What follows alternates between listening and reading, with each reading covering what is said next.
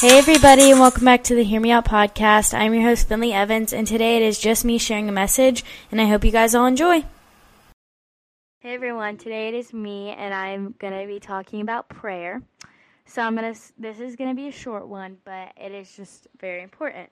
So, I'm going to start off by asking the question, why do we pray? Well, my dad likes to put it this way, which I like because I'm a visual learner. He says, prayer is like breathing in the Christian faith. Without it, we couldn't manage. So, what we know prayer to be is a vital tool, right? So, let's dive deeper into prayer.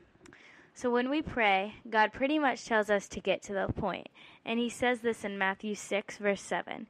And He says, And when you pray, do not keep on babbling like the pagans, for they think they will be heard because of their many words. So, Jesus literally says, Get to the point, don't babble. So, prayer is meant to be an honest conversation between you and God, not some show off party. Now, it is not a bad thing if you truly have a lot to say to, uh, to God. It's just make sure that it's prayer and it's not nonsense. Because there's a difference. Like, for example, if you're asked to pray in public, don't just go on and on and on and on because you want everybody to hear you in the way you pray.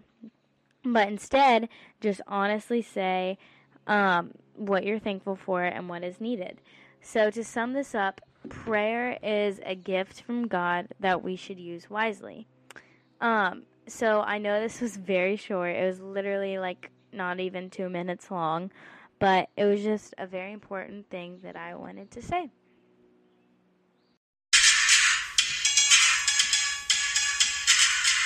Hey, everybody. Thank you so much for listening to the Hear Me Out podcast today. Um, don't forget that you can send in your own questions to my email, fins.here me.out at gmail.com and I can answer your questions too.